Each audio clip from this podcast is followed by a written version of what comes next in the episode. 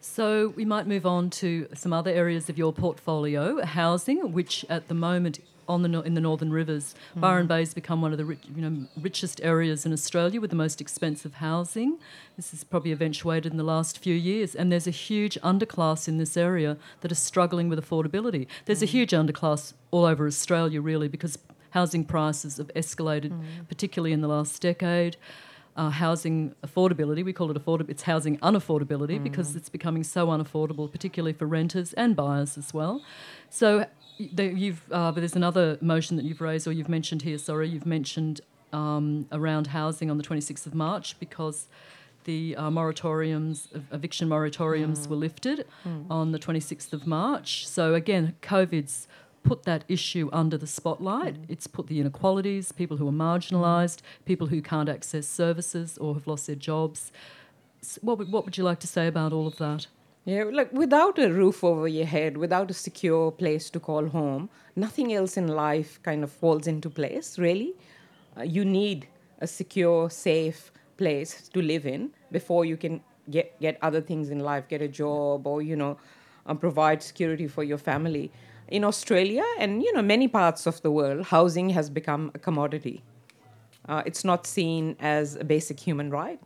It's you know housing is a market. Well, it's not really. It, it's something that everyone should have. Um, and decades ago, federal governments did have a role to play in housing. So what basically I want to do and the Greens want to do is for the federal government to make a massive investment in building public and community housing because that's what's been happening in Australia over the last two decades.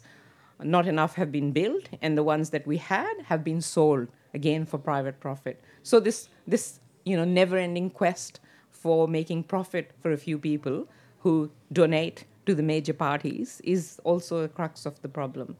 So, but it's not just providing public housing; it, it is also about rental market the you know the, the rents that people pay. So so housing is unaffordable. My my two kids in their 20s say they will never be able to buy a house. But also it's very hard to to rent a, a good uh, you know affordable place. So i think we need much better rental laws that provide longevity of uh, rental in in one spot where pe- people can treat whether it's a rental house or not where people can treat it as their home you know, there shouldn't be rent increases willy nilly. So there should be a, basically a cap on when rents can be increased and by how much they can be increased. But I think again, the the real root cause of all of this is that housing is not seen as a human right. It is seen as something to make profit for, and that's what's happened with negative gearing, with the capital gains tax discount. There is it's become a speculation, and people investing in it to make money and that's not what housing is about. Housing almost underpins the Australian economy these days, and we've seen, you know, in, in, the last couple of years when there's been these fiscal stimulation packages, it's always based on housing and mm. stimulating the housing market. And as you said, housing's a basic human need. It should not be privatised. It should not be something that's underpinning our underpinning mm. our economy. You know, really, it's it's it's just so out of touch. And housing security often leads to uh, you know better better mental health outcomes mm-hmm. for people. You know, the the lack of proper housing is does is part of the mental health problem. Absolutely, housing, education from early childhood education through to school to TAFE and university are universal basic services like healthcare, and they should be treated as such. This is an investment that the government puts in our communities and in, in you know in our nation as a whole. These are not costs, really, like the government sees them as. These are not um, services to make profit from. That's right. And um, in, on the Northern Rivers, you know, where I think we've got some some movement from the council here to try and improve outcomes. Do you would you agree that maybe perhaps at a local level that housing should be managed with, within councils? Mean, housing is a responsibility for three for the three levels of governments. But I know, having worked in two local councils, I know that with time, how much cost cutting has been happening at councils. And you know and shifting cost cutting and then shifting more and more responsibility onto councils as well. So i would like to see if there is more responsibilities that council ta- takes on housing then it has to come with the equivalent resources for those councils Um, but I also do know, and often it's a cliche to say that councils are the closest to their communities, but they actually are. You know, the councillors live in the areas that they represent. Often in regional areas, council officers as well live in the areas that they represent. So they're very accountable to the community and they do have the pulse of the community. Um, so I think local governments should be involved, but with resources being provided to them. People often forget that state housing, public housing, housing commission was actually a resource for state government workers in the mm. 70s and in the 60s. It was housing that was available for police, for teachers, for people that were employed by the local by the state government. Um, those models, you know, they were they've become now housing's in, in a sense become a bit of a waste ground for people who are marginalised, people that are struggling, and there's no support. I mean, it's a really broken model, isn't it? Oh, it's completely messed up in a broken system. So our plan for uh, for us, the Greens, we've been push, pushing really hard for one million um, public homes to be built over the next 20 years. Um, to basically, because there are hundreds of thousands of people on waiting lists at the moment, and that might not even be enough. But the federal government has to stump up the investment to build those 1 million homes over the next 20 years to make sure that every single person has a home and people and, and especially women it's a huge issue in secure housing for women and older women um, who don't have enough super and don't have enough investment um, and we know that for domestic and family violence you know that's a huge issue as well when women who are fleeing domestic violence often with kids in tow um, don't have a place where they can live um, they their fear of leaving the perpetrator. So absolutely, so many levels. It is such a vital issue that needs to be addressed. And you know, in COVID, we saw that things that we had never imagined could happen did happen with the stroke of a pen. Free childcare. Childcare became free for a few months. You know, evictions ban were put into place as well for a few months. So if governments have the will they can do this. These things are not inevitable. These are decisions that are being made in the place that I work in. And, you know, we, we will be pushing for these decisions to be made for the communities, for the environment, not for the big donors. Yes, and the Liberals did start acting like a government of a social democracy. They did. They really they, started acting in a, a, very different way, didn't they? they and, and as you said, totally. Australia is one of the richest mm. Western mm. liberal democracies in the world with one of the highest tax rates mm. in the world. Mm. And, you know, mm. what are we giving back for, for what we pay in taxes and such? That's what's what's yeah, come from that. Absolutely. And I've met so many people since that time who say to me, We always thought Greens policies were like pie in the sky and could never happen. But we have now seen that actually they can happen. So, you know, that's a good thing that has come out of that. So there's more people kind of inspired and willing to, to push for and become more active to have policies that, you know, are more socially and environmentally just.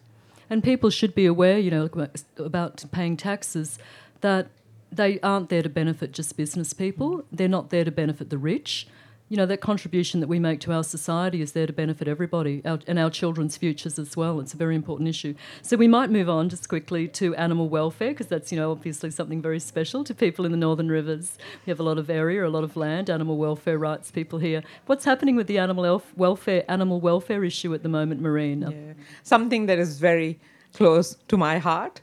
Um, but uh, sad to report that there's hardly any voices in the federal parliament, any voices for animals. Uh, we did, um, when I started in 2018, the, the, first bill that I got passed through the Senate was for banning live export.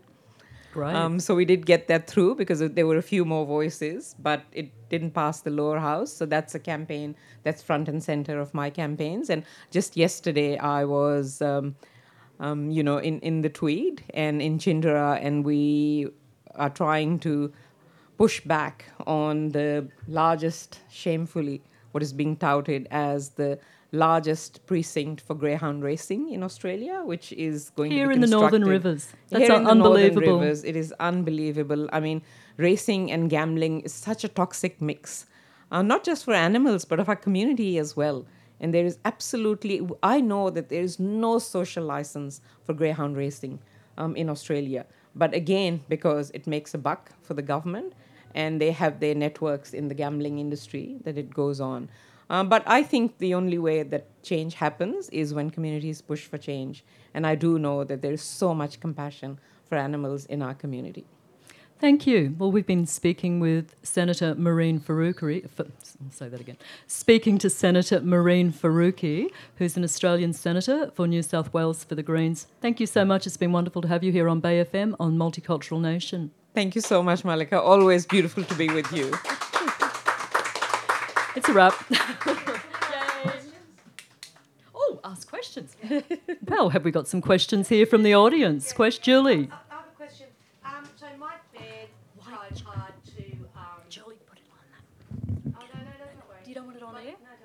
Mm. Mike Baird tried hard to um, ban the greyhound racing. Mm. So it's not always the fault of the politicians. Mm-hmm. There was a big campaign, um, like a, a counter marketing campaign. Actually, a friend of mine worked for us, so we had a big fight over mm-hmm. that. Um, to in support of the greyhound industry.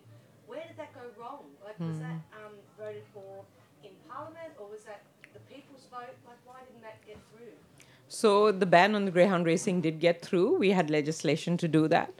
Uh, but I think what happened after was that the Labour Party, so it politicians do take blame for it. And, you know, Mike Baird basically saw from the Special Commission of Inquiry report that this industry was not at all feasible, that you could not have animal welfare and greyhound racing together. He saw that evidence, and I think he made a decision on conviction this could not happen. And it came on the back of years of campaigning outside within the communities, and I had been involved in that campaign. But what happened after was that the Labour Party, it's the first campaign I actually had seen the New South Wales Labour Party run, started a campaign to overturn oh, that really? ban. Yes. Um, and they got together with the media shock jocks um, and I think there was so much pressure. I mean, it took a few scalps. Mike Baird resi- resigned soon after that, after announcing that he would overturn the ban. And the lockout laws. He, he didn't, he yeah, exactly, exactly. So I think it's a little bit of political cowardice, um, and a little bit of um, also, you know, kind of political. What should I say?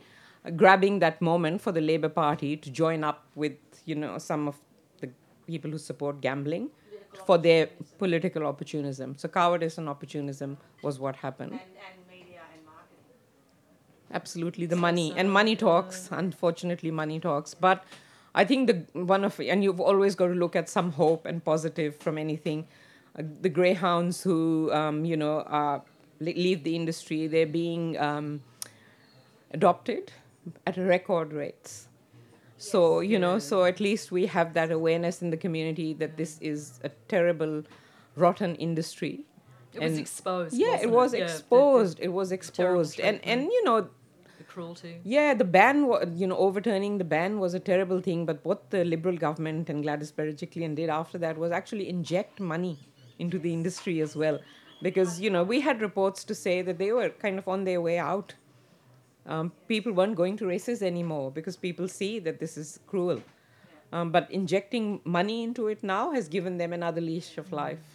My marketing friend, she, mm. she um, defends her decision because she says that it's introduced more humane legislation into the running of it. But how is that governed? Yeah, exactly, exactly. I mean, it's not. It's it, no, it is, but it's not humane. Like, like full greyhound racing kills hundreds of dogs. Just last year, more than 200 dogs died in Australia on track, and we don't even know how many die off track. The ones who are not fast enough are just killed. Mm. Like I have a greyhound. I adopted a greyhound after they overturned the yeah, ban. My beautiful Cosmo, and you see how they've been treated. Like it took two years for him to get comfortable in in our home, and they're such gentle, gentle, the most beautiful animals. So you know, running them uh, for profit and then killing them when they kind of get injured. There were 3,000 who got injured just last year. When everything was shut down, greyhound racing and horse racing was going on. Continued, that yeah. tells you the power of that industry, really. Yeah. And then the other question I have in regards to systemic racism in Australian politics and in our society, mm. has there been a time since colonisation that um, there wasn't racism? Mm. Like, to what mm-hmm. degree does the leadership really kind of give a voice or shape that? Like, can I say Gough Whitlam or Bob Hawke? Was racism less? Yeah, I, I mean, obviously the the treatment of First Nations has been pretty horrendous throughout. From colonization to now, yeah. to be really frank. Um, you know, but I do think, like like I said, when I came here 30 years ago, I didn't feel um, the the I guess the heat that I feel now of racism I meant to talk and about in the that community inter- as that well. Yeah, not just me, Donald but Trump- Donald others Trump. as well. Yeah. Can we? Yeah. Should we add on any more? Do you want to I go? think we have to go. go. Yeah, I meant to talk Go, about yeah. about Trumpism. Yeah, yeah. Oh, we can only thank you, Emma. so Thank much. you. One more question. Yeah, sure. Wampy, are you recording these? Great, terrific. Can I Thank you. ask, um, so you introduced the first bill ever to decriminalise abortion in New South Wales. Hmm. Can you? It, we should put it on the microphone because then we can we can yeah we can play it on the Hmm. radio. It's small. Hi. You introduced the um, first ever bill to decriminalise abortion in New South Wales, and you won the closure of pregnancy discrimination loopholes. Why do you think it took so long to decriminalise abortion in Australia?